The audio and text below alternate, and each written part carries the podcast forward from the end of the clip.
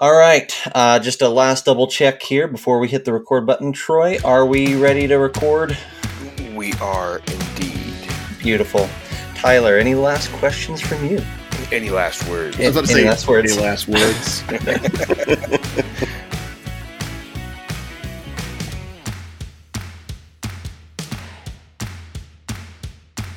Hello and welcome to Geeks' Cant, the home of RPG ramblings and general tomfoolery.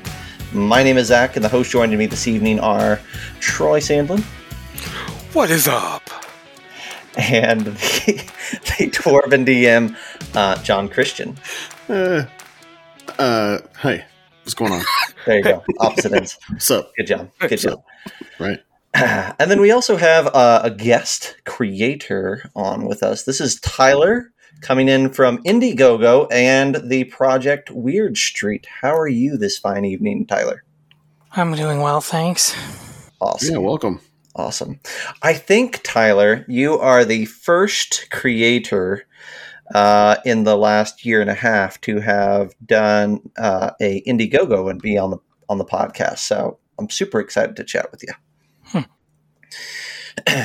so, Troy, you had kind of made some connections around this, but Tyler, I recall uh, seeing some games of Wyrd Street being ran uh, some months ago at Winter Fantasy, and I was as I was browsing your uh, campaign page here, I saw several names that I recognized uh, uh, in in the uh, in the quotes there. So that's kind of cool. What what Yeah. got you into Winter Fantasy? Uh, so my good friend uh, Spencer um, was helping to uh, organize there, and he was able to set up some uh, demo games there. Originally, he was planning to run some of them himself, but he came down with COVID, so Yeah, had to pass it on to someone else. But uh, he's fine for the record. But Yes. No, we, we, we're familiar with old Spencer. He's Oh, uh, yeah. s- still kicking. He's still he's still, Still, out there. still kicking Well, the BDDWs. okay. Let's let's you know for those out there that don't know, Tyler might be able to to tell us one way or another for for once. Oh, But we've been think you know we're under the assumption that Spencer is actually a very advanced bot. Oh yeah, abs- absolutely. I think I think there was some element of humanity in there at first, but he's he's It's all gone. now. He's he's uh, he's the Borg queen essentially. Wow. Nice, nice. I, I, I, I make the reference uh, uh, about him as like a Max Headroom yeah, there you go. for those of you uh, '80s kids. It's a throwback right there. Everybody's Yeah. like furiously looking at the looking up Wikipedia. What the hell's a max headroom? Yeah, yeah. So, Well- so confirmed. Spencer is a bot. Spencer's a bot. Okay, that's right. Mhm. Good So- good deal. We all knew. we all It's fine. know. Yeah. All right, cool. Well, Tyler, you have the uh, project called Wyrd Street. That's Wyrd W Y R D. Wyrd Street on Indiegogo. It sells itself as a D20 based action adventure TTRPG about lower class heroes fighting for the people they love. Um, like I said, it's on Indiegogo as of this recording. It's got 21 days left. Tyler, what can you tell us about uh, Wyrd Street? So, my original inspiration for the game, uh, I had the idea years ago. It was quite a while before I actually started working on it. Um, I had just finished playing through the video game Dragon Age 2, and I just had this like thought in my head like, what if that bit at the start of the game where Hawke is just some nobody trying to feed their family was the whole game? Hmm. And that you had like an entire RPG that is just, you are Joe Schmuck, you are trying to feed and protect the people you care about. You're trying to make a difference for the ordinary people. And that's all it is. You don't become, you know, the hero who saves the whole universe. You're just about making a difference for the people who are close to you. Who needs another 15 levels anyway? That's what that's what I want to know. One through five is more than enough for me. One through in five is D&D, definitely more than enough. right. That's pretty much my like my comfort zone power level as a DM and as a player. So this really speaks to me. Mhm. Uh, let me ask you this: so, so you, how do you make it? Tell me, like, uh, is you said that there's like a different mechanic or kind of like an altered or adjusted D20 mechanic that you you used for that, or how did you exactly keep everybody in uh, the the slums of uh, of uh, power, keeping them from the power creep? So the the core bones of it are still pretty familiar. D twenty, similar to five E. Uh, keeping things small scale is a lot about the story as much as the uh, game mechanics. I will say, like the uh, the player characters do still end up getting fairly powerful in a gameplay sense. Mm. Um, the idea being this is a really high fantasy setting, so even if you are someone who can fling fireballs, you're still not necessarily that important because the really powerful mages are basically minor gods. So it allows you to still be a pretty powerful character and do badass stuff without, you know, breaking the fantasy of it. Um, uh, the the small scale really comes from the adventures more than anything else, and mm. a hmm. few other. There are a few game mechanics that tie into it. For example, you have upkeep, which is basically you have to pay rent as as your character, and you also have to pay to support your loved ones, which is an aspect of character creation you do at the start of the game. Is you pick your loved ones, like who does your character care about, who are they fighting for, and you have to pay to support them as well. But you get different bonuses depending on on kind of uh, what loved ones you have. That's awesome. That's cool. So, so no, uh, my family's gone. I'm a loner. There is an option for that. There is one you can take the lone wolf loved one, which prevents you from taking any other loved ones. And it doesn't add to your upkeep at all. Uh, but uh, it's less powerful than the other one, so like a trade off. Finally. So is there a is there a meter for loneliness in this game? For the for the lone wolf. They just they they uh, they're constantly at a deficit when it comes to loneliness. Uh, not exactly. Uh, there is a uh, high spirits mechanic um, hmm. that uh, money is very important to balancing this game. I don't want players to ever, you know, feel like their money isn't worth something because earning a living is kind of the whole point of the game. So I have a lot of uh, money dumps in the game, and a lot of them can give you high spirits and uh, that's like a buff. It's sort of a little bit similar to inspiration in in five E. Oh, that's, that's cool. cool. Right so on. you can you can uh, forego paying rent, and in and instead do something magnanimous or or uh, throw a party or something like that to jack everybody's spirits up for a little bit, but then you have to pay for it later. Ideally, you'd want to probably wait until you can cover your rent before you start spending extravagantly, although you can do that that way if you want. I will say the penalties for not paying your upkeep are pretty harsh. Mm. Fascinating. As they typically are. Yeah. So, talk to me a little bit, talk to us a little bit about the world that you put Wyrd Street in, because I think uh, you mentioned in your Kickstarter, definitely, or your your crowdfunder very much points this out that that your setting is very important to the adventures and stories that you're telling here. Yeah, so I sort of started small scale and then worked my way out in terms of world building. So I do have a lot of lore for like the entire setting, and I have a world map, and there's multiple countries. Uh, but the the focus is very much on the one city that you uh, stay in, and that's the heart of the game. The city is a character in and of itself, the city of Moorhold, and Wyrd Street is an actual physical street in the city where you live. Um, Moorhold is a um, very it's a large metropolis in a uh, region called the freeholds. They're these independent city states.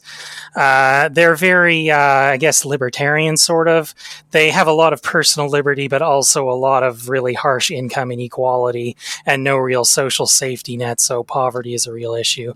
The city's also currently going through a refugee crisis because their northern neighbors the seven holy kingdoms of tian have just launched a massive invasion of the freeholds. And that's where where the campaign comes in is uh, if you play the official campaign, The Fall of Moorhold, which we're hoping to get the funding to complete, uh, you are playing as a refugee family that has both Holder and Tianese ancestry, who's now coming into Moorhold and struggling because they're refugees with no money and no support. And as a mixed race family, both sides kind of see them as the enemy. Hmm. I, I really like I've always liked survive the survival aspect of uh, of some games. I, I don't know exactly why it is. I like the the nuance of a struggle being something that's beyond an existential threat or a big bad. Sometimes it's just trying to live, you know. And I, I so that's I, re- I that's a part of this that I think that uh, I really enjoy about the the narrative that you're creating.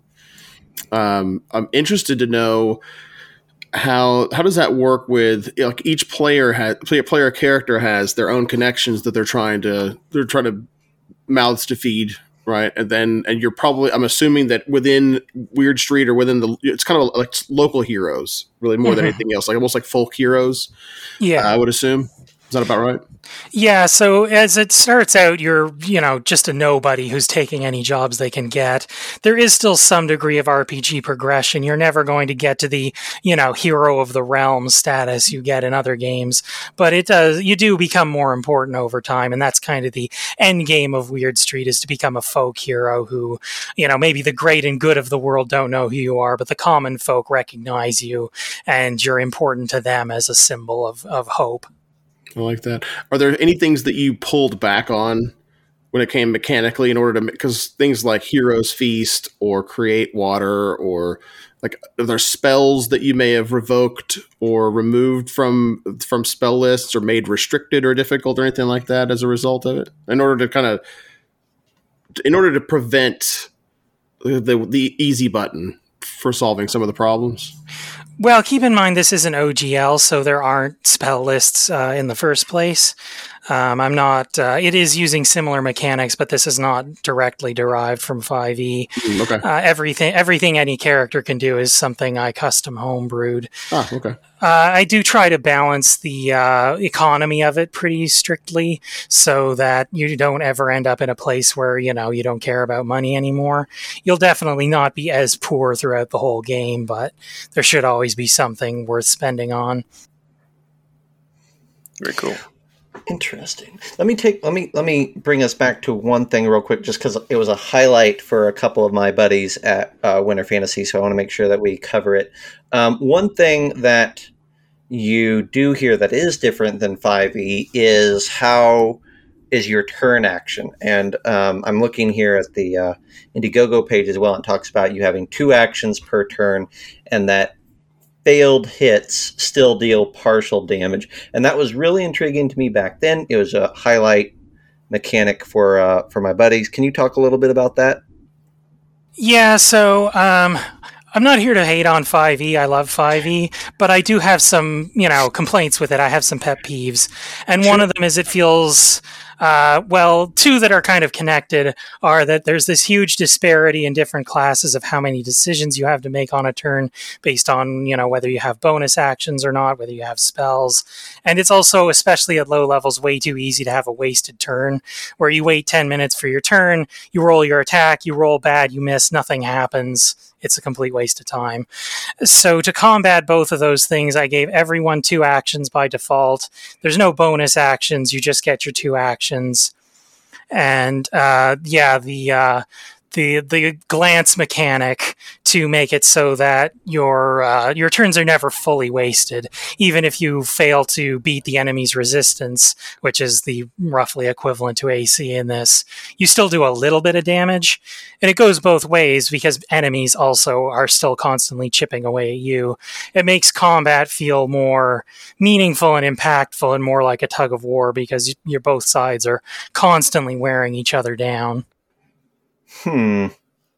That's really interesting. I, I imagine it combats go pretty quick then too, because there's never a round where you didn't take, you know, where you didn't yeah. deal damage to the boss or whatever. Um, uh, it sort of balances out because everyone having two actions does slow things down a little bit. Hmm. Um, but yeah, you're always always contributing, always making forward momentum. That's cool. cool. I like the idea. Awesome. Uh, the other question I have has has precious little to do with this, but I know if I don't ask you, we'll have some questions uh, from our from our chat afterwards. Uh, as I said at the beginning, um, this is the first time that we've had an Indiegogo creator on the show. Um, can you talk to me a little bit about what made you uh, take the plunge into an Indiegogo campaign?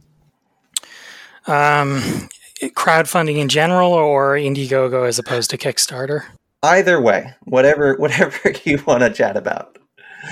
Well, crowdfunding in general is because I don't have the money to do what I want to do on my own. Sure. Um, the, there's no, it's not a coincidence that I wrote a game about poverty. It's a subject I know a lot about.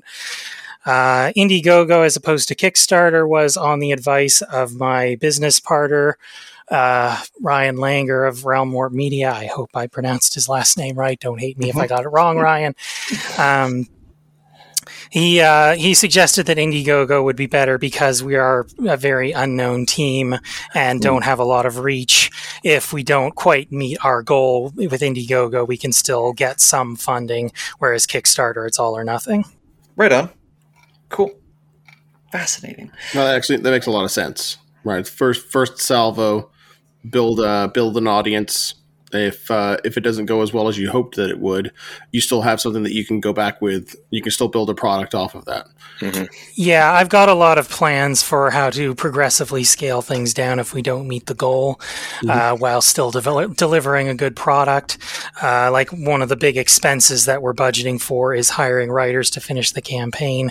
If we can't manage that, I will just be doing the first act of the campaign. There's kind of two acts to the story I had planned, and the first act is a mostly self-contained arc. So if we have to cut it off there, it's not going to feel really jarring. People will still get a pretty uh, satisfying narrative. Okay. Yeah, I like this. Uh, uh, the other benefit is just having a successful campaign, uh, whether it's on Indiegogo or anywhere, is is helpful for the future. So wrapping up a an Indiegogo and and having that that experience behind you and to carry with you is is can be really useful in getting other things off the ground later. So Yeah. Cool. Awesome.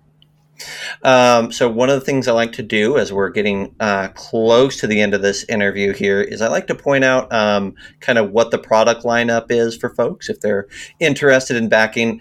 Um, so you've got a core rulebook PDF for twelve bucks, uh, the GM bundle uh, for twenty one bucks, and then the Fall of Moorhold bundle for thirty bucks. Talk to me about the difference between those three options. So, core rulebook and GM's guide should be fairly self explanatory. Mhm. Um, as a player, the core rulebook should be all that you ever need. Um, I didn't, uh, I, I made sure not to include player f- uh, facing stuff like magic items in the GM's guide because as a player, I always hate when people do that. um, Fall of Moorhold bundle is to allow you to buy into the first little bit of the campaign. Uh, there's several adventures that are already written, and if you get that bundle, you'll get the two core rule books plus the first couple of adventures. Uh, if we if we fully fund and can do the full campaign, the plan is to release the campaign episodically, hopefully roughly an adventure a month. Oh, cool. Sweet. That's good.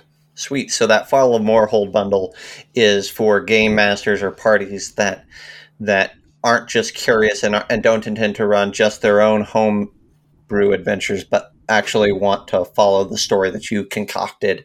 Um, and the better this campaign does, the, am I getting that right? That the better this campaign does, the more things will be added to that uh, Uh, bundle, or how does that work? Uh, so if we fully fund and do the full campaign, you will just get what the bundle says. Uh, Okay. the the first two adventures, which is several sessions worth of content already.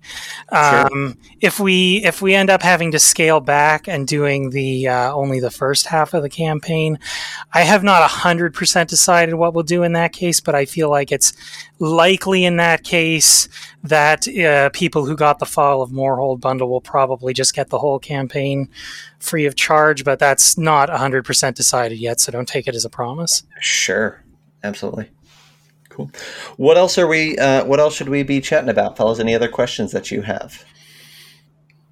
I am just sorry that I didn't know this was going on at Winter Fantasy. well, it was going on at. Here's the crazy thing: it was going on at Winter Fantasy at the tables like next to me, but I'd already committed to playing at certain tables and couldn't squeeze in the time to play this. And didn't really know the context behind it, but now I'm kicking myself in the pants. I wish that I'd You know, I, I I wish that I'd been able to. here, here's what we some do. of our friends that were running it. yeah, here's what we do. Here's what we do. We save face by blaming Tyler and Greg. Tyler Cooley. Yep. And Calvin. Let's not And forget Calvin. Calvin. Oh, Calvin. Yeah, he- Calvin was running too. Yeah, That's right. That's right. that bu- that bus Well, I is mean, coming well, for you well, too, 'cause Calvin. Tyler and Greg were, were playing.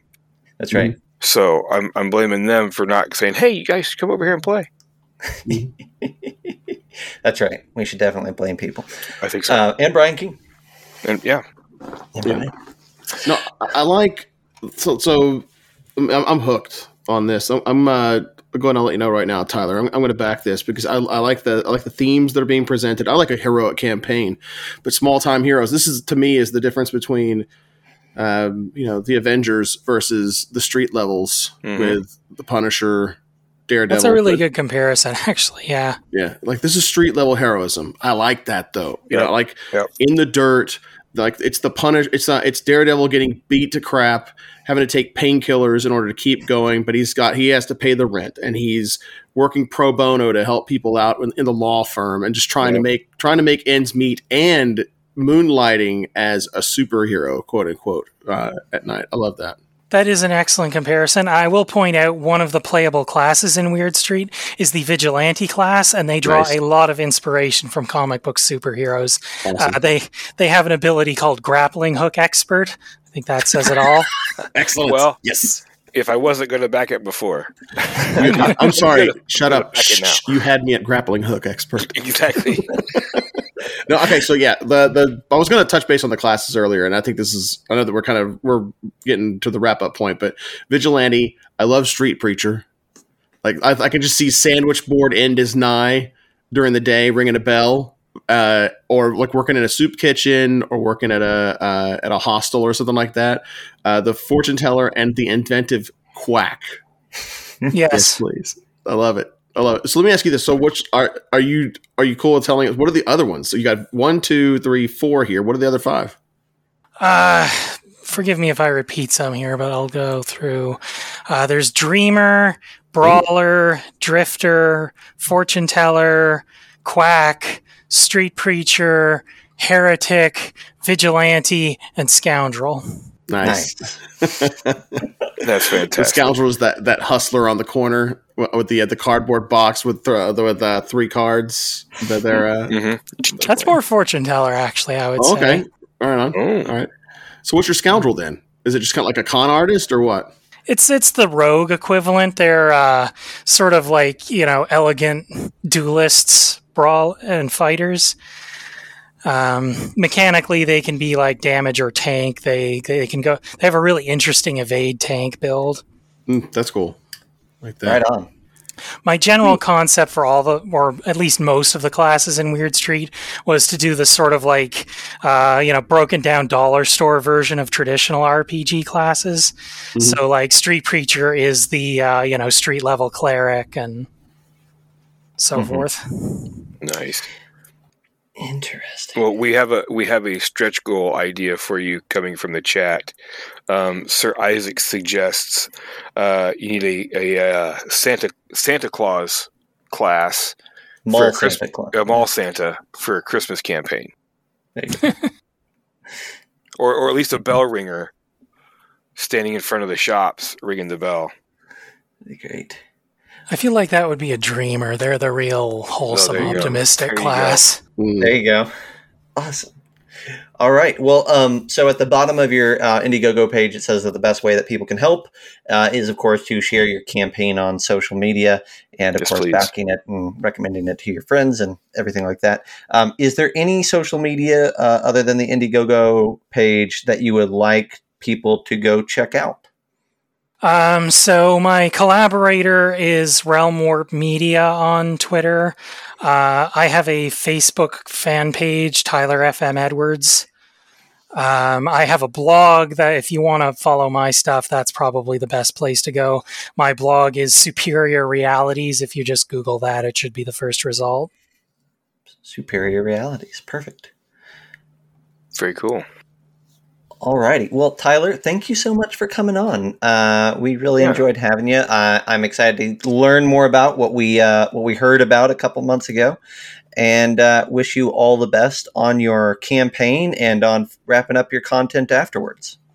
Yeah, thanks for having me. No problem. It was a pleasure. Good luck. Yeah, no doubt. And uh, we'll see you on the streets. Hey everyone, thanks for listening. If you like this episode and you want to continue the conversation with us, go ahead and head on over to our Discord. There's a link in the show notes, and you can always shoot us a message on Facebook to get a link there as well. Uh, while you're at it, if you wouldn't mind, give us a like on Facebook, give us a subscription over here on your podcast feed, uh, give us a review and some stars while you're at it. That would be awesome. That's the way we get in front of more people. And if you want to watch a live show, we're live almost every Sunday and Tuesday on Twitch and YouTube, and you can find links to all of that right there in the Discord. We'll see you next time.